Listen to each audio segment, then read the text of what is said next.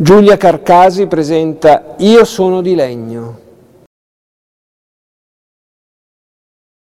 Con Giulia avevo una, una facilitazione che ho dato al personaggio fin dall'inizio.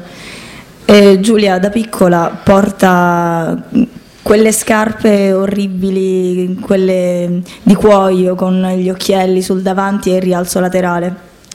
Ecco, quelle sono scarpe che io ho portato. Secondo me eh, ti influenzano molto il passo, anche il passo di dopo, anche quando smetti di portarle, continuano a condizionartelo.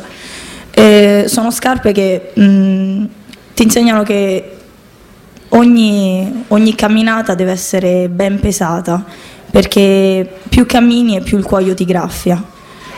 Ecco, io mm, nel, nel, raccontare Giulia mi sono trovata facilitata da, per questo, perché eh, per questo passo incerto, per questa andatura che eh, a volte ti costringe a restare nei problemi anche quando ne vorresti scappare, perché comunque ti sembra più faticoso andartene piuttosto che restare fermo lì.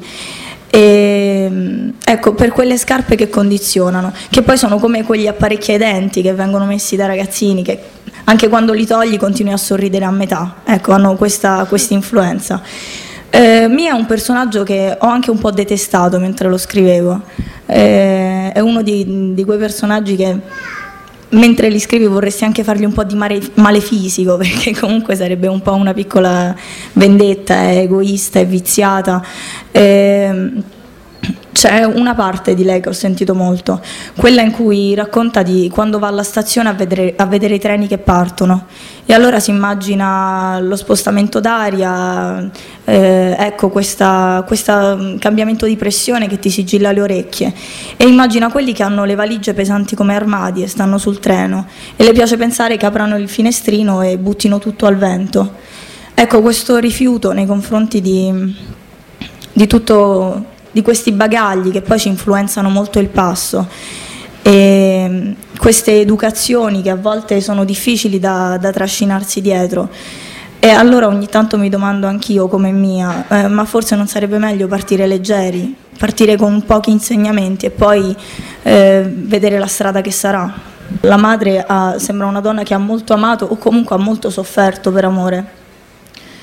Io credo che quando ci sta questo passaggio di testimone di madre in figlia, in qualche modo si cerca di evitare, eh, di, evitare um, di evitare a chi viene dopo di noi quello che noi abbiamo passato, come se venisse messa sotto una campana di vetro.